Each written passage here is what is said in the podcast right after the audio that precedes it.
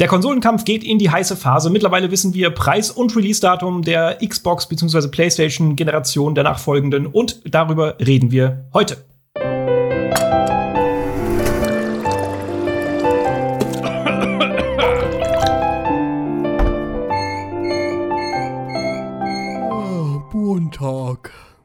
Ja, die vergangenen zwei Wochen standen im Zeichen der nächsten Generation der Xbox bzw. PlayStation. Wir haben jetzt einmal von Microsoft Preis- und Release-Datum von Xbox Series X bzw. Series S bekommen und auch von der PlayStation 5 haben wir jetzt konkrete Daten und auch einen Preis bzw. auch noch Infos zu zwei verschiedenen Konsolenversionen.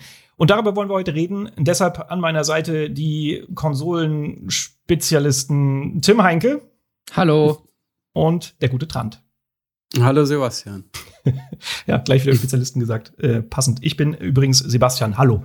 Genau, wir können ja einfach mal ganz kurz anfangen, indem wir rekapitulieren, was genau passiert ist. Also vor zwei Wochen ähm, gab es eine, ja, erzwungene Ankündigung von Microsoft. Da wurde ja relativ viel geleakt. Die Xbox Series S, die etwas abgespecktere Variante der Next-Gen-Konsole, äh, hat ja schon so seine Kreise gezogen. Äh, und da hat dann Microsoft irgendwann reagieren müssen und auch einen Preis und auch ein Release-Datum äh, nennen müssen. Und das ist der 10. November. Und der Preis, jetzt muss ich einmal hier mein schlaues Dokument aufmachen, ist einmal für die ähm, X-Variante sind es 500 Euro, also 499 Euro. Und für die Series S sind es 299 Euro.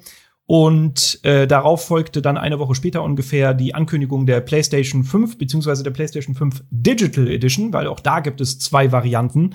Äh, und da ist es so, dass sich der Release-Datum so aufspaltet. Wir haben einmal USA und sag ich mal Australien, glaube ich, war auch noch dabei.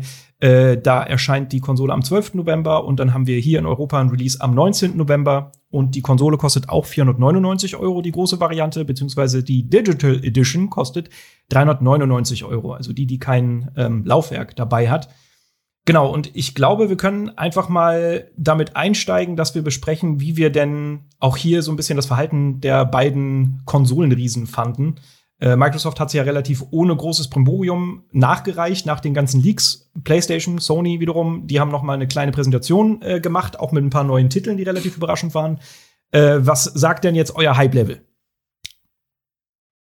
Also ich muss sagen, ich war vor also bevor, vor der Sony-Präse war ich ehrlich gesagt ganz schön gehypt für die Xbox, weil ähm, da ja, sag ich mal, auch noch ein paar andere News mit reinkamen in diese ganzen Sachen. Zum Beispiel diese Partnerschaft mit EA Play. Ähm, dann jetzt auch nochmal der Start von den, ähm, von dem, von dem, von dem Streaming, von dem Game Streaming auf Mobile Phones und so weiter. Diese, dieser Beta-Start irgendwie für internationaler Beta-Start. Ähm, das waren schon so ein paar Sachen, wo ich irgendwie gedacht habe, ey, das ist schon ganz schön krass. Äh, dann auch noch mal der Preis, also von der Series S, den fand ich auch ganz schön krass. Da habe ich auch so gedacht, wow, okay, da müssen sie erstmal mit 300 Euro, das ist ein ganz schöner Kampfpreis. Mhm. Äh, da war ich auf jeden Fall gespannt. Naja, und ähm, dann kam die PlayStation 5, äh, das Showcase, und da war ich jetzt, sag ich mal, gar nicht, fand ich die Ankündigung der Preise gar nicht so krass, sondern ich fand halt eigentlich eher die Spiele, die dann da nochmal gezeigt wurden, dass die da wirklich noch ein bisschen was in der Hinterhand hatten, was mhm. sie da nochmal präsentieren wollen. Das war eher so das, wo ich dann, wo ich, wo ich dann, dann doch auch Richtung PlayStation gut gehypt war, einfach aufgrund der Spiele nochmal ein paar Bilder von Demon's Souls gesehen, irgendwie neues, äh, neues Final Fantasy und so Sachen. Das war schon, das war schon krass auf jeden Fall. Mhm. Ja. Dann bei dir? Ach so. ähm, tatsächlich, ähm, ja, kann ich das bei Tim eigentlich äh, ähnlich sehen. Ähm, also ich fand bei Xbox fand ich irgendwie den die Art, wie das passiert ist, ein bisschen strange, um das erstmal zu sagen, weil es ja quasi erstmal mal wieder ein Leak gab, äh, der von der Xbox Series S gesprochen hat und dann gab es noch als äh, Antwort von Xbox auf Twitter gab es diesen ähm, das, das Affen-Meme, wo sie äh, zugegeben haben, wir wurden ertappt und dann mussten sie quasi rausgehen. Und ich denke mir jedes Mal, wie sowas denn passieren kann. Und ich fand es auch im, im, vor dem Hintergrund der Xbox Series S so komisch, dass das so lange gedauert hat, weil wir reden seit, glaube ich, zwei Jahren darüber, dass es zwei verschiedene Konsolen geben wird. Und es gab schon im Vorfeld so viele Leaks und jetzt erst konnten sie es dann sagen. Das hat mhm. mir echt alles ein bisschen lange gedauert. Und äh, ja, auf jeden Fall der Kampfpreis, also gerade die Series S, das ist mit 300 Euro wirklich ähm, spottbillig, sage ich mal. Und ich finde auch die Series X ist ja eigentlich nicht wirklich teuer für das, was sie, was sie leistet. Ähm, Ich muss aber auch sagen, dass das mit den Spielen, die, also die Tim anspricht, das, das ist halt das, was einen hypen kann, weil auch wenn ich äh, weiß, dass man mit Game Pass Ultimate wirklich sau viel zu zocken kriegt auf allen erdenklichen Plattformen, mhm. ähm, möchte man ja auch irgendwo geflasht werden. Und äh, das ist das, was mich persönlich jetzt äh, noch nicht so bei Xbox irgendwie erreicht hat. Also da ist jetzt noch kein Titel am Horizont, wo ich denke, oh Mann, das will ich mal sehen. Mhm. Ja. Was ich ganz interessant fand, wir hatten ja äh, auch im internen Slack von Game 2 so ein bisschen geschrieben, während diese Präse äh, der PlayStation äh, passiert ist, vergangene Woche. Und ich sag mal so, da war die Stimmung relativ positiv, ne, weil wir halt alle überrascht waren, dass sowas wie Final Fantasy 16 äh, gezeigt wurde oder also das erste Mal vorgestellt wurde. Und generell wurden halt viele Einblicke gegeben, auch sowas wie Demon's Souls. Und da war so ein bisschen die Vorfreude zu spüren. Jetzt, wo ich so ein bisschen das hab sacken lassen, bin ich aber halt auch so, ja, das war eine coole Präsentation und ja, ich bin auch richtig neugierig, was diese Spiele angeht, die da gezeigt wurden. Aber irgendwann war Micha im Büro, der, der gute alte Micha, der, der unser Arbeitskollege, der uns ja leider verlassen hat. Äh, und der hat erzählt, dass er total enttäuscht war, was ich erstmal gar nicht verstehen konnte. Aber jetzt, wo ich so drüber nachdenke, ich finde, die PlayStation-Präse war halt cool, weil sie halt Bock gemacht hat auf die Spiele. Aber wenn ich mir jetzt einfach den Sprung anschaue, den das Ganze so grafisch und technisch macht, finde ich, ist das nicht beeindruckend. Also ich finde, die, die Sachen mhm. sehen natürlich gut aus. Darüber müssen wir nicht reden.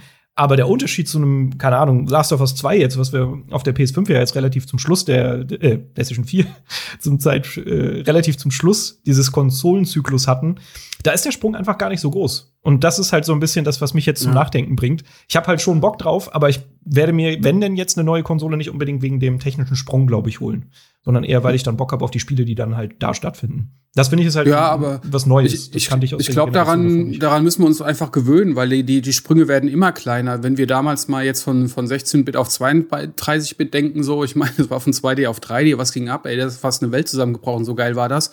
Ja. Und ab da wurde es ja immer weniger. Dann kam halt äh, PS2 und Dreamcast und das hat auch noch mal krass geflasht, aber es wurde immer weniger.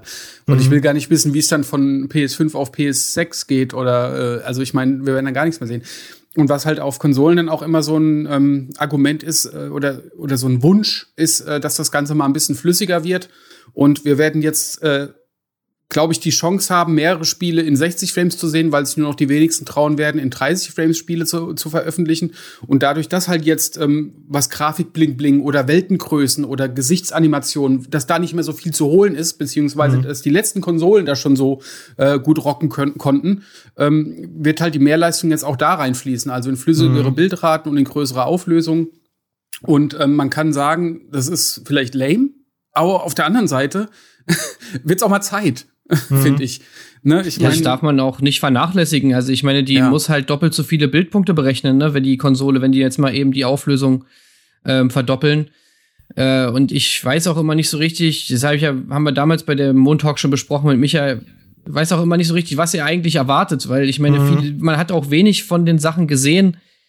Also man, wirklich Konsolen, PlayStation 5, Next-Gen, Konsolen-exklusive Titel haben wir ja da wenig gesehen. Wir haben ja dann auch erfahren, dass zum Beispiel ein Horizon und auch ein Spider-Man Miles Morales mhm. auch nochmal für die PS4 kommt. Das heißt, das wird ja schon so entwickelt, dass es sozusagen auch auf den schwächeren Konsolen noch laufen soll. Also ist ja irgendwie mhm. logisch, dass das natürlich sich dann in der Grafik auch widerschlägt. Ähm, bei Final Fantasy hätte habe ich auch gedacht, okay, das, das da habe ich mir gedacht, okay, das sieht eigentlich ja auch nicht besonders viel anders aus wie jetzt der letzte Teil. Da hätte ich mir tatsächlich mehr erwartet, aber ansonsten, also zum Beispiel in God of War 2, das hätten wir mal sehen wollen. So, da hätte ich mhm. gern mal gesehen, okay, wie sieht denn das jetzt aus auf einer Next Gen? Mhm. Aber ansonsten gab es ja wenig Titel, die, sag ich mal, jetzt an dem man das festmachen kann, sage ich mal. Mhm. Also ich würde ich würd da noch ein bisschen abwarten und mal abgesehen davon, wie gesagt, wir sind jetzt ganz am Anfang von dem Konsolenzyklus. Ich glaube, da wird auch noch viel passieren und das, dann dieser Vergleich mit Last of Us ist dann halt auch immer, das ist eben das Ende ja. eines Konsolenzyklus ja. und wir mhm. sind jetzt ganz am Anfang. Das heißt, kannst du auch schwer vergleichen. Also ich würde mir da auch nicht so große Gedanken machen und, und dann finde ich, kommt dazu auch noch, also wenn man halt so krass auf Grafik abgeht und wenn einem das so wichtig ist, dann hat man, glaube ich, mit der, mit der 3000er Serie von Nvidia, glaube ich, äh, ne, ein gutes Argument, dann eher in die Richtung zu gehen, die ja nur auch, sag ich mal, preislich sich gar nicht so sehr unterscheidet mit irgendwie 700 Euro oder was sie kostet, ne? Also, mhm. die, die haben ja da auch angegriffen und, und gehen jetzt in den Markt rein. Das heißt, vielleicht sollte man dann eher auf den PC umschwenken.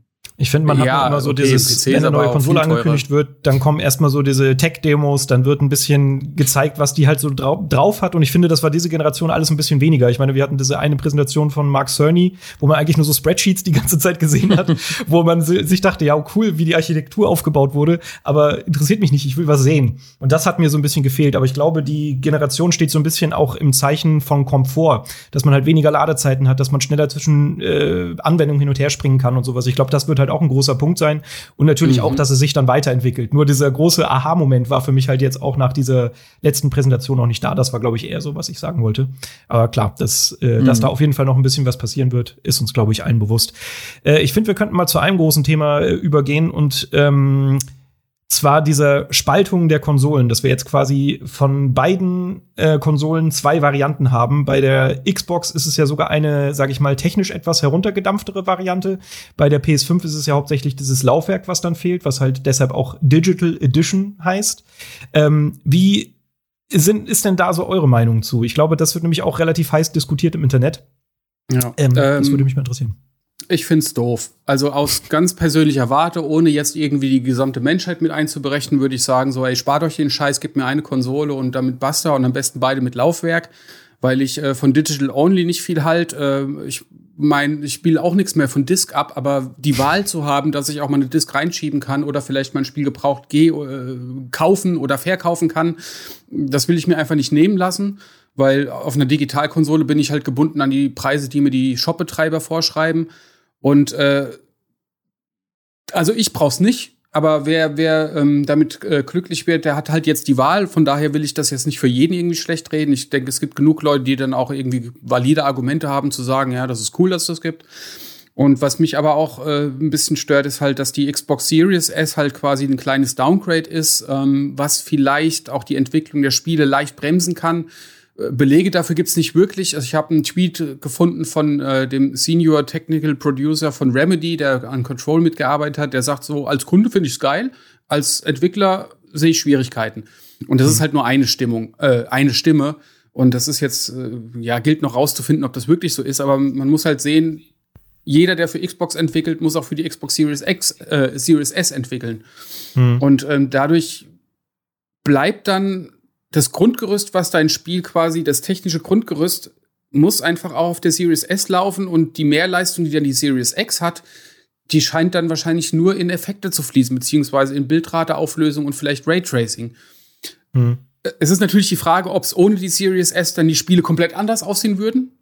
Das glaube ich auch nicht. Aber äh, wir haben jetzt zum Start einer Konsolengeneration wird einfach ein Gerät etabliert, was uns jetzt auch sechs Jahre begleiten wird.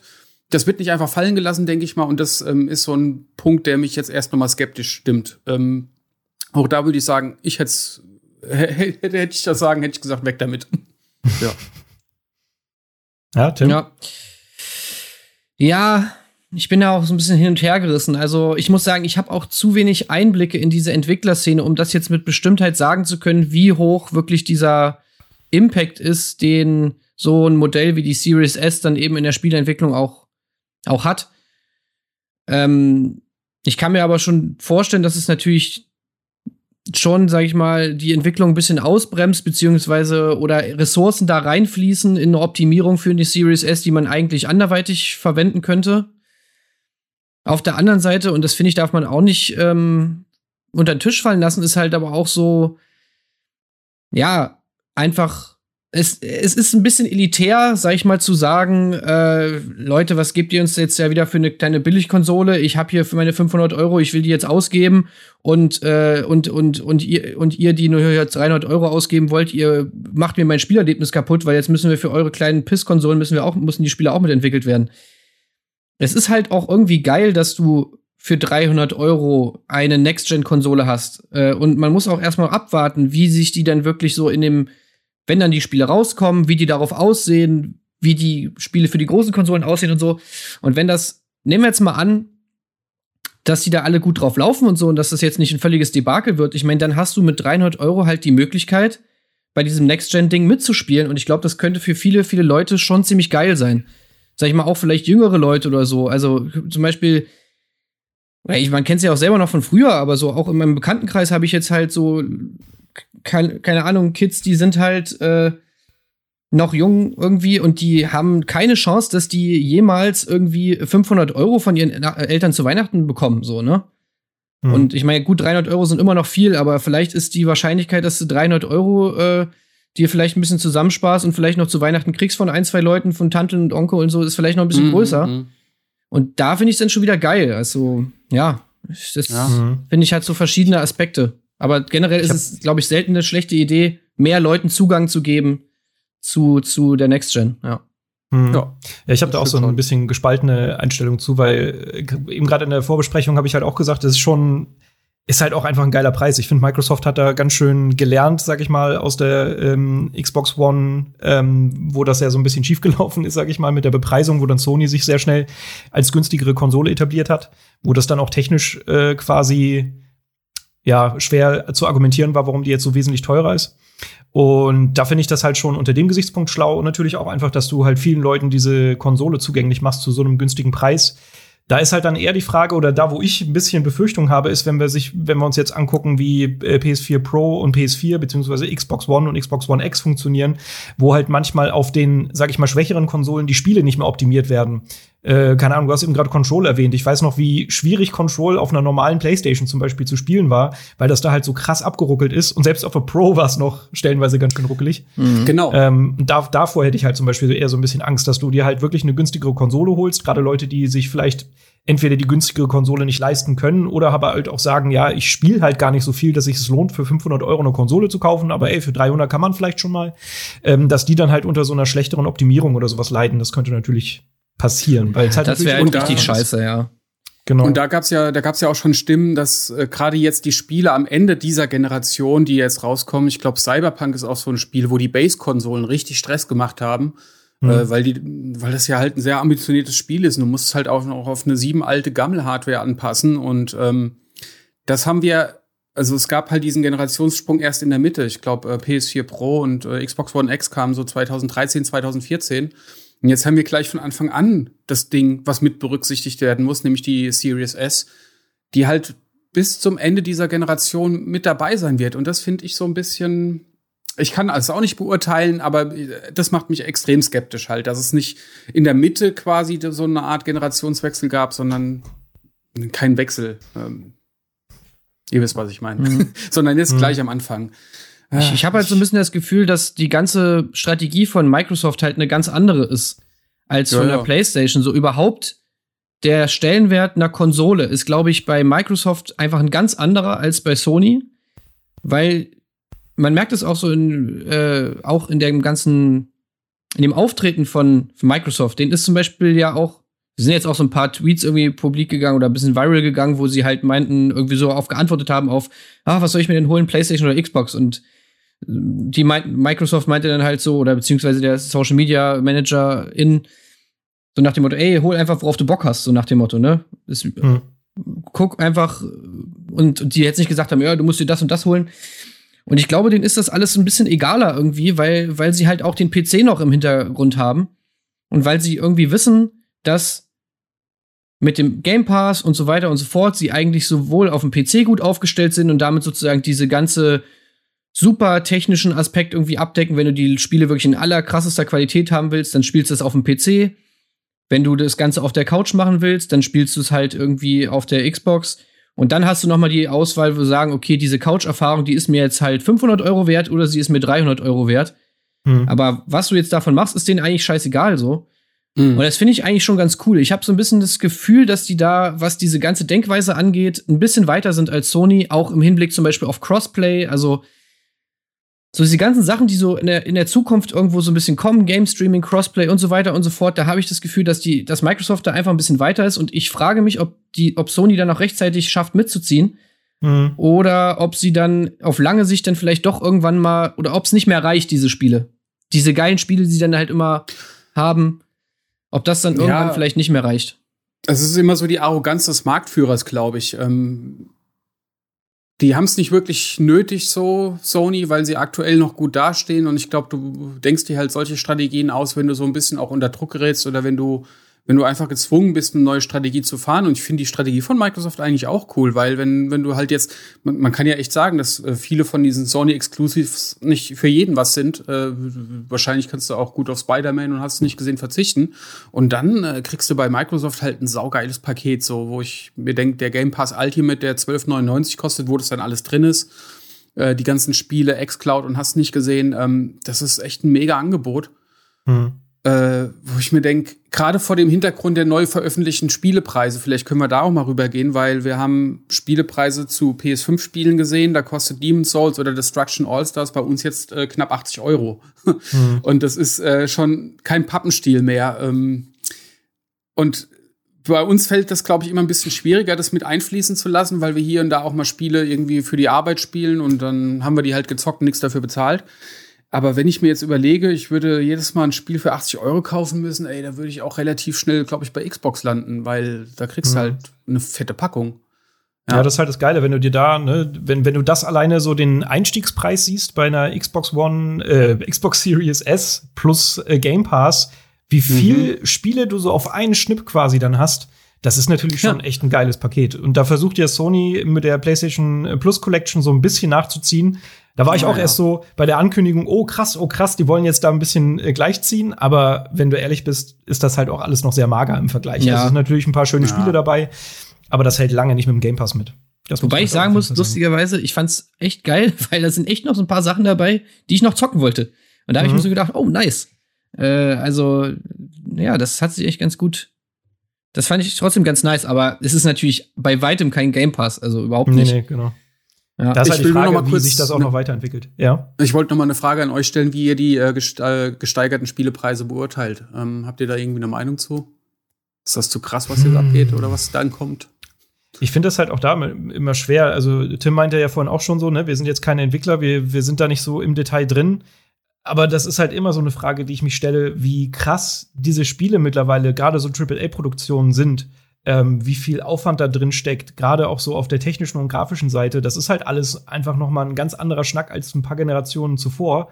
Und weiß ich nicht, also ich, ich würde vom Bauchgefühl sagen, dass ich es, ich kann es sehr gut nachvollziehen. Es tut natürlich weh. Also auch wir kaufen uns ja trotzdem noch Spiele und äh, da einfach mal so 80, 70 Euro zu latzen Mhm. Das überlegt man sich dann schon dreimal, aber ich kann es, glaube ich, rein aus der Produktionssicht verstehen, mit dem Hintertürchen, dass es ja auch gerade viel so Spiele gibt, die halt mit Microtransactions noch versuchen, sich äh, quasi so im zweiten Zug noch mal Geld zu schnappen. Das würde ich halt bei so einer Packung noch unfairer finden. Weißt du, wenn ich jetzt für einen Demon's Souls irgendwie 80 Euro zahlen würde, dann aber keine Ahnung, das, äh, keine Ahnung, bla bla bla Greatsword dann noch mal per Microtransaction kaufen müsste, weil es nicht mehr im Spiel drin wäre, dann würde ich halt auch sagen, ja, okay, Leute, irgendwas ist bei euch mhm. falsch. Und das wird wahrscheinlich früher früher oder später passieren, wenn wir uns an so einen Preis gewöhnen, aber dann trotzdem noch diese zusätzlichen, hm, sag ich mal, Verkaufswege weitergeführt werden. Äh, weiß ich nicht. Das wäre das wäre was, was mir wehtun würde. Wenn es aber ein Spiel wäre, das jetzt von Microtransactions frei ist und man auch merkt, okay, da steckt auch viel Aufwand drin, kann ich so einen Preis akzeptieren. Glaub ich. Ja. Also ich muss sagen, ich kaufe mir jetzt schon eigentlich keine Spiele für Vollpreis. Mhm. Äh, also, wenn ich, ich habe gerade mal so überlegt, während du geredet hast, was wären Spiele, für die ich jetzt für Vollpreis kaufen würde. Da finde Nummer zwei eingefallen. Ich würde mir Skate 4 und GTA 6. Das wären die einzigen beiden Spiele, für die ich jetzt äh, 80 Euro bezahlen würde. Ja, okay. Wo ich sofort sagen würden, wo sofort sagen würde, alles klar, hm. take, take my money. Ansonsten wenn es jetzt nicht für die Arbeit ist, spiele ich eh Spiele immer später. Also wenn sie dann irgendwie mal in einem, in einem, in einem Sale sind oder sonst was. Also ich fand jetzt schon, ich finde schon 70 Euro ist einfach echt sau viel Geld, um, um ein Spiel zu zocken, was das Spiel erstmal wieder reinholen muss. Also, und in, in, ja. du weißt ja auch noch nicht, wie es dir gefällt. Also, keine Ahnung, es gibt so viele Spiele, die zocke ich irgendwie mal an und merke dann so, ja, ey, es ist ganz nice, aber habe ich gar keinen Bock, das jetzt weiter zu zocken. Also selbst sowas wie zum Beispiel ein Spider-Man oder so habe ich halt schon lange gezockt, aber halt auch nicht fertig irgendwie. Und wenn hm. ich jetzt dafür 70 Euro bezahlt hätte, ey, Alter, nee. Nee, das ist ja. mir zu schade, das Geld. Ich sehe das Der auch so meistens bei mir, wenn ich schon so einen dicken Preis bezahle, dann, also es ist halt wie damals so, sag ich mal, ne, wenn du halt ganz viele Spiele ausgeliehen bekommen hast, mhm. dass du dann die halt wirklich nicht ernst genommen hast und halt alle mal so durchgespielt hast und eins äh, angespielt hast und eins davon halt dann vielleicht doch ein bisschen intensiver. Wenn ich aber im Vorfeld schon, keine Ahnung, Demon's Souls wäre jetzt ein Kandidat, den ich mir wahrscheinlich zum Start holen würde. wenn ich 80 Euro zahle, dann beschäftige ich mich damit halt auch anders als mit einem Spiel, das ich irgendwo im Sale für einen Zehner oder so mitnehme, gefühlt. Aber ich weiß ja, wobei äh, nicht, wenn du es halt digital kaufst. Ich habe da so diverse Fehlkäufe getätigt, so also Death Stranding wäre wär fast einer gewesen, da habe ich digital 70 Euro für bezahlt und habe halt nach 20 Stunden keinen Bock mehr gehabt, was dann halt okay war. Und ich habe es ja mhm. dann, ich habe ja dann wieder aufgenommen und hab's geil gefunden bis zum Ende. Aber äh, das war fast für mich ein Fehlkauf, wo ich mich echt sehr geärgert habe und ähm, zum Glück konnte ich das den Ärger abwenden. Aber ähm, da war einerseits halt die Tatsache, dass es ein Digitalspiel war, halt scheiße, wo ich mir gedacht habe, so ich werde mir auf jeden Fall äh, die nächste Konsole wird auch wieder ein Laufwerk haben, damit ich die Möglichkeit habe, das dann auch wieder abzustoßen, wenn es mir nicht gefällt. Und äh, was wollte ich noch sagen? Was genau? Also im Grunde stimme ich euch auch zu. Was mir aber, was mich interessiert hat, war, ist könnte vielleicht so eine Preissteigerung bei Spielen auch gerechtfertigt sein? Und da habe ich einfach mal geguckt, wie viel Spiele damals gekostet haben. Das waren so auch 100 bis 120 Mark so. Also PlayStation 1 war ein bisschen billiger, aber so die Modulspiele für Super Nintendo oder N64, die waren gerne mhm. mal 120 Mark teuer und das wären heute 80 Euro, inflationsbereinigt. Und ähm, mhm. wir haben halt sehr lang diese 60 Euro gehabt oder manchmal auch 70 Euro. Und ähm, von daher finde ich das sogar fast ein bisschen gerechtfertigt. Ich frage mich halt nur, wie es ankommt im Markt. Ob die Leute auch bereit dazu wären, halt 80 Euro zu bezahlen, das glaube ich fast nicht. Weil die Sachen eigentlich immer sehr schnell im Preis fallen. Und äh, ich könnte mir vorstellen, dass die auf vielen Spielen einfach sitzen bleiben. Ich meine, das Destruction All-Stars für die PS5 kostet 80 Euro. Wer ist denn so blöd und zahlt so viel Geld für das Spiel? ist so, oder? Da kommt ja. wieder der Trant-Hate. Ja, nee, klar. Ähm, aber ey, wer weiß, wenn wir es nachher haben und äh, merken, ey, das ist ein krasses Spiel, äh, keine Ahnung, wenn du den Test machst und mir sagst, es ist richtig heftig, super gut, dann zahle ich dafür ja. 80 Euro. Nee, machst ja, du nicht. Ey, keine Ahnung. Wird, wird sich, glaube ich, man kann sich die Sachen ja auch noch teilen, sag ich mal, ne, wenn du einen Buddy hast irgendwie und du, ja. du teilst die Sachen dann so, dann ist nur noch die Hälfte. Also man kann ja schon so seine, seine Mittel und Wege finden, irgendwie äh, da so ein bisschen drum rumzukommen um den Preis aber, also ich finde, es ist schon krass viel. Aber auf der anderen Seite will ich auch, dass die Entwickler gut bezahlt werden und so. Und natürlich ja. möchte ich auch, dass die Publisher noch mehr Geld verdienen. Ne? Haben sie ja verdient. ich würde euch gerne auch noch eine Frage stellen, äh, die wir eben schon angerissen haben. Und zwar, dass es ja bei der PS5-Präsentation oder bei den Artikeln danach und bei den Interviews rauskam, dass es auch, ähm, ja, dass, dass Spiele, von denen wir dachten, die sind PS5 exklusiv, auch für die PS4 kommen. Also Spider-Man, Miles Morales kommt für die PS4, sogar Evis, äh, Event Horizon, Horizon, will ich schon die ganze Zeit sagen, Horizon Zero Dawn. äh, so Horizon Zero Dawn Forbidden West kommt auch für die PS4 und ich glaube, dann war noch Sackboy A Big Adventure. Und äh, das war ja ein Punkt, wo Microsoft viel im Vorfeld gescholten wurde äh, für ihre Cross-Gen-Politik. Äh, wie beurteilt ihr das jetzt, dass, Mike, äh, dass Sony das hintenrum doch auch macht? Ist euch das wurscht oder habt ihr da eine Meinung zu? Hm. Also ich finde es schon ein bisschen schade, dass man jetzt, sag ich mal, keine richtigen, oder dass es keine richtigen Next-Gen-Spiele sind. Mhm. Ähm, aber auch da ist wieder dasselbe Argument. Also ich meine, ja. es ist natürlich geil, dass die Leute das auch auf ihrer PS4 noch zocken können, so dass du jetzt als PS4-Besitzer nicht darauf angewiesen bist, eine neue Konsole zu kaufen, sondern trotzdem, wenn du Spider-Man richtig geil fandst und du hast keine 500 Euro übrig, kannst du trotzdem den nächsten Teil von Spider-Man zocken. Das ist natürlich eigentlich eine geile Sache. Also, mhm. ja. ich weiß nicht, kann, kannst du kaum haten, oder eigentlich vom Ding her? Ich, ich weiß nicht. Ja, eben, es ist halt mega kon konsumerfreundlich. Ich frage mich dann halt auch immer genauso wie bei der Strategie von, von Microsoft so, wo dann der Zug dahinter ist, mir eine neue Konsole zu kaufen, so ein bisschen. Also ich glaube, wir sind halt auch ein besonderer Fall, weil wir uns halt äh, beruflich damit beschäftigen und da einfach noch ein bisschen mehr hinterher sind, wahrscheinlich die meisten von uns und auch äh, relativ schnell dann Early, Adapt äh, Early Adopter werden von den neuen Konsolen. Aber ja, irgendwie fehlt da so ein bisschen der Druck hinter. Es gibt jetzt irgendwie wenig richtig krasse konsolenexklusive Launch-Titel, wo man sich denkt, okay, ich kann keine Sekunde warten, ich brauche sofort die neue Konsole. Oh, aber ist Gott, das oh schlimm? Ist das so schlimm? Ja, nee, eigentlich nicht. Aber eigentlich nicht, sag, weil eigentlich nee, bist also du gechillt. Für, für uns nicht, genau, für uns nicht. Also ja. als, als Consumer ist das super, aber ich frage mich halt, was so ein bisschen die Strategie dahinter ist für die Konsolenhersteller. Also die äh, nehmen sich halt so ein bisschen den Hype von ihrem Konsolenlaunch, habe ich so ein bisschen das Gefühl. Und das ist ja. die einzige Frage, die ich mir dabei stelle. Also ich finde es so, dass es Microsoft ein bisschen zu krass macht, diese Kundenfreundlichkeit, weil, also wenn sie jetzt immer noch daran festhalten würden, dass alle ihre First-Party-Spiele auch für Xbox One kommen, und da weiß ich nicht, wie der Stand ist. Äh, es heißt, glaube ich, auch immer noch, dass Halo Infinite für die Xbox One kommen soll. Und das finde ich, ähm, eigentlich zu krass. Also ich finde, wenn die erste Phase oder die erste Fuhre einiger Next-Gen-Spiele auch für die alte äh, Konsolengeneration kommt, finde ich das voll okay. Zumal mhm. jetzt äh, Spider-Man und Horizon Zero Dawn auf der PS4 geboren wurden. Also wird das jetzt schon easy machbar sein. Ich hoffe nur, dass zum Beispiel Microsoft irgendwann mal auch sagt, so, ey, nee, wir machen jetzt doch nichts mehr für die Xbox One, weil, ne, also es muss vielleicht nicht heute oder morgen sein, aber wenn die vielleicht 2021 äh, sagen, so, Xbox One ist jetzt weg, hm. wir machen nichts mehr für die, dann würde ich sagen, ja, gut, das ist hm. richtig so. Ich glaube, am Anfang nicht, kann man ey. das. Nee. Nee, weil ich glaube, die, die, also das war ja eigentlich schon immer so, mit den Konsolen verdienst du nichts. So mit dem, mit dem Verkauf von den Konsolen, die sind immer so billig, wie es irgendwie geht. Das ja. heißt, du hast eigentlich gar nichts großartig davon, wenn die sich jetzt die neuen Konsolen kaufen, sondern machst eher mit den Spielen das Cash. Und äh, je weniger Leute, also wenn du jetzt, nehmen wir mal an, du machst jetzt Spider-Man Miles Morales, bringst das jetzt raus und sagst, es kommt nur für PS5, dann können sich halt alle, die keine PS5 kaufen, das Spiel nicht holen.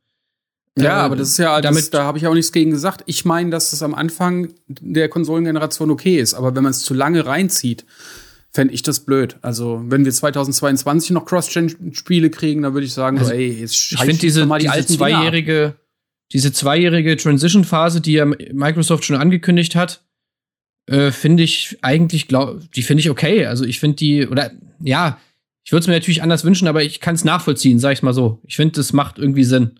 Jetzt noch mal so ein bisschen so eine zweijährige Phase zu haben, in der eben noch für die alten Konsolen was rauskommt und dann hat irgendwann wirklich jeder das neue Ding so und dann kannst du sagen, okay, tschüss. Hm. Ich überlege gerade bei der, bei der zurückliegenden oder jetzt noch aktuellen Generation, ähm, da war es ja anders. Da waren die First-Party-Titel doch eigentlich alle exklusiv dann auf der neuen Konsole. Nur die ganzen Third-Party-Sachen, die waren dann halt so übergangsmäßig. Die gab es sowohl für die alte als auch die neue Generation. Und das fand ich, glaube ich, eigentlich ganz angenehm, weil du dann halt zumindest als, als äh, sag ich mal, Käufer von einer neuen Konsole auch so einen richtigen Anreiz hast, dir eine neue Konsole zu holen. Weißt du? Mhm. Also, weil jetzt haben wir auch schon gesagt, so die technischen Unterschiede werden sich wahrscheinlich zum Anfang auch erstmal noch in Grenzen halten. Da fragt man sich halt zweimal, okay, warum gebe ich denn jetzt quasi zum, zum Start gleich so viel Geld für eine Konsole aus, wenn sich der Vorteil erstmal noch so krass in Grenzen hält? Also, es ist quasi ein Investment in die Zukunft. Das wird ich fand gedacht ich denke jetzt auch gerade mal an Nintendo, da, die hatten, glaube ich, zweimal halt äh, Cross-Gen-Zeldas. Ich glaube, Twilight Princess und äh, Breath of the Wild waren beides Cross-Gen, aber danach äh, haben sie auch die alten Konsolen abgeschossen und keiner war traurig. Also. Hm. Aber es ist doch ja, eigentlich wie auf dem PC, sag ich mal. Auf dem PC ist es doch auch so, du, du investierst halt in neue Technik. Du kannst das Spiel auch auf deinem alten PC in den meisten Fällen spielen, auf deiner alten Grafikkarte, bloß in, in nicht so geil. Ja, aber da fand ich halt immer, für mich als, als Consolero ist halt so der große Vorteil gefühlt, dass ich, dass das halt immer so schön sauber unterteilt war. Weißt du, ich habe ein Spiel gekauft und das war für diese Konsole optimiert. Also besser lief's halt da nicht. Also das, das war das Maximum, was man rausholen konnte. Aber du wusstest, alles läuft schmusig. Und jetzt hast du gefühlt, neben den zwei Varianten der aktuellen Generation, wenn dann auch noch die alte Generation unterstützt wird, ist das Lager so krass unterteilt, dass ich das Gefühl habe, ey, das wird nachher laufen wie Arsch auf manchen Konsolen. So, und davor habe ich halt so ein bisschen Angst. Es wird so aufgeweicht. Ja, ja, das stimmt schon ein bisschen, ja. Hm. Ach, naja. Muss man, also, es kommt halt auch auf die Spieler einfach an. Man muss einfach, man muss einfach mal abwarten, so, ja, wie zum Beispiel eben dann God of War 2, wie das aussieht und so. Hm. Äh, da, da, glaube ich, haben wir bis jetzt einfach noch zu wenig gesehen, um das irgendwie abschließend äh, beurteilen zu können. Hm. Ja. Ich finde, was haltet ihr denn von den, von den digitalen Varianten der Konsolen? Ja, sehr gut. Habe hab ich, glaube ich, jetzt schon angerissen, dass ich äh, das irgendwie am liebsten nicht hätte, aber ich natürlich auch die äh, Vorteile sehe, ähm, dass die halt günstiger sind. Das ist, glaube ich, so das Hauptargument. Äh, aber die, die Frage, die ich da gestellt habe, war so: Okay, was hast du für einen Nachteil, dass es eine Digital-Only-Variante gibt? Also gibt es da für dich selber keinen kein Nachteil? Du kannst ja die Disk-Variante also kaufen. Genau, wenn ich mich jetzt dafür entscheide, eine Disk-Variante zu kaufen, habe ich keinen Nachteil davon, dass es auch eine Digital-Variante gibt. Genau, ich, ich wollte nur noch äh, sagen, dass jetzt zum Beispiel ähm, also eigentlich bei der Series S, da hast du zwar den Kampfpreis von 300 Euro, aber die hat ja auch eine sehr kleine Festplatte. Und ich glaube, also Chris hat zum Beispiel vorhin mal in einem Meeting gesagt, er hat auch diverse Freunde, die sich halt eine neue Konsole nur für FIFA kaufen. Und wenn das wirklich so Gelegenheitsspieler sind, für die ist das Ding halt top, weil du kriegst quasi eine Next-Gen-Konsole für wenig Geld, aber wenn du dich ein bisschen mehr damit beschäftigst, vielleicht ein bisschen mehr Spiele draufladen willst, dann hast du halt eine sehr kleine Festplatte. Und wir kriegen schon langsam die ersten Installationsgrößen, zumindest von PS5-Spielen mit, die dann auch doch wieder groß sind, also Demon's Souls soll, soll 66 Gigabyte groß sein. Und wenn mhm. dann auch bei der Xbox so ist, ähm, ich kann mir vorstellen, dass halt so eine Series S Festplatte sehr schnell voll sein wird. Gerade wenn Activision halt es mit Call of Duty nicht in den Griff kriegt und die hauen wieder so ein 200 Gigabyte Spiel raus mit Patches. Ähm, dann müsstest du dir halt vielleicht so eine Speichererweiterung kaufen, weil du kannst auch nicht auf physische Spiele ausweichen. Ne? Es ist eine Digitalvariante. Du musst also irgendwie entweder mit deinem Festplatten, äh, Festplattenplatz haushalten oder dir so eine Karte kaufen, die jetzt äh, gemunkelt wird, äh, dass die auch 200 Euro kostet oder Dollar. Ist noch nicht bestätigt, aber du du sparst halt Geld bei der Anschaffung der Konsole, aber am Ende hast du wahrscheinlich äh, viel mehr Ausgaben. Dadurch auch, dass du jetzt keine physischen Spiele gebraucht kaufen kannst. Also das ist irgendwie so, so eine Art Trojaner. Es ist eigentlich voll der Fail, wenn du dir die Digitalversion kaufst, die Xbox Series S. Und, und vieles lässt sich auch auf die ähm, PS5 Digital Edition anwenden. Äh, man denkt, man spart was, aber eigentlich sparst du nichts. Wenn du dich ein bisschen mehr damit beschäftigst und das Ding krasser nutzen willst, dann kommen auch mehr Kosten auf dich zu, die du mit einer physischen Version eigentlich easy reinholen könntest. Das ist meine Meinung. Mhm. Ja, ist halt immer die Frage. Also ich glaube auch von, von der Art, wie du halt die Konsole nutzt. Also dadurch, dass, keine Ahnung, es gibt ja auch coole Sales, sowohl bei Microsoft als auch bei, beim im PlayStation Store, äh, wo du halt auch Spiele, wenn du halt mal abwartest, äh, relativ günstig kaufen kannst. Das ist meistens nur so zum Normalpreis, bist du dann natürlich schon im Nachteil. Ähm, ja, aber auch durch so diese digitalen Angebote, durch den Game Pass. Also ich kann schon verstehen, das muss, das ist so ähnlich wie bei der Switch und der Switch Lite Du musst einfach wissen, wie nutzt du diese Konsole und wenn du auf das Feature, das da dann ausgelassen wird, verzichten kannst, dann kann auch eine Digital-Only-Version für dich vollkommen okay sein. Also bei mir war es auch mhm. gleich klar, nee, ich bin halt, ne, mein, mein Spieleregal, das, das wartet hier nur äh, auf Einsatz und für mich wäre das in, deshalb auch einfach nichts. Und auch dieses eben gerade mal mit Freunden Spiele tauschen oder so. Ich habe hier mit einem Kumpel hier, unserem ehemaligen Game 2-Cutter Adrian gequatscht, der auch erst so war, oh ja, Digital Only, ist ja ganz cool. Meinte ich so, naja, du weißt, wie viele Spiele ich immer habe, ne? Also dann kann ich dir halt nichts mehr ausleihen. Und er dann auch gleich so, ah, oh, scheiße, du hast recht, ja, okay, nee, ich glaube, dann hole ich mir ja, doch lieber eine mit Laufwerk. Aber das ja. muss man halt immer bei sich selber abklopfen. Die also eine Sache will ich noch anfügen, ganz kurz, sorry, dass halt durch den Game Pass die Xbox Series S schon ein bisschen mehr Sinn macht als die PS5 Digital Edition. Also äh, einfach, ich, ich gehe jetzt von Spielepreisen aus, dadurch, dass es den Game Pass gibt bei Xbox, macht die Digitalvariante bei Xbox mehr Sinn. Mhm. Ja. So. Also bei mir ist es zum Beispiel ganz andersrum, aber ich, mir ist auch bewusst, dass es ein absoluter Sonderfall ist. Also ich würde jetzt auch alles unterschreiben, was Trant sagt, so für den Normalverbraucher. Aber bei mir ist es zum Beispiel so, also ich besitze für die PS4 drei Spiele als Boxed-Version.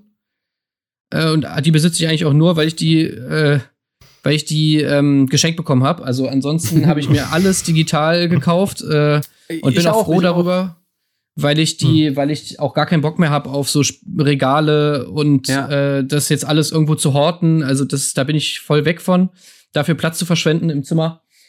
Ähm, naja, und dann ist natürlich so für die Arbeit, äh, sag ich mal, wenn wir da irgendwas spielen müssen, kriegen wir auch meistens Codes. Also ich habe mir, äh, hab, also das sind halt so ganz andere Argumente, die, die ich jetzt zum Beispiel dann da hab. Aber mir ist schon bewusst, dass es die wenigsten wahrscheinlich so machen werden. Ähm, bei der Series S oder auch bei der Digital Edition, ich könnte mir halt vorstellen, dass es in Zukunft dann noch sinnvoller wird, weil ich könnte mir auch vorstellen, dass auch bei Sony dann halt irgendwann vielleicht mal so ein Abo-Modell im Raum steht und wenn wir jetzt wirklich irgendwie das ganze, diesen Zyklus jetzt irgendwie sechs, sieben Jahre mitmachen oder so, dass in diesen sechs, sieben Jahren schon noch was passieren wird, könnte ich mir vorstellen. In mhm. Richtung Abo-Modell, mhm. Spiele irgendwie dann eben nicht mehr nur zum Vollpreis kaufen, sondern eben vielleicht auch mit, ne, ne mit einem monatlichen Beitrag. Und äh, dann finde ich, äh, kommt dieses ganze Digital-Ding schon wieder, also kriegt das eine ganz andere, einen ganz anderen Kontext. Mhm, ähm, ja. Weil wenn du den Game Pass hast, also dann holst du doch kein Spiel als Boxed-Version.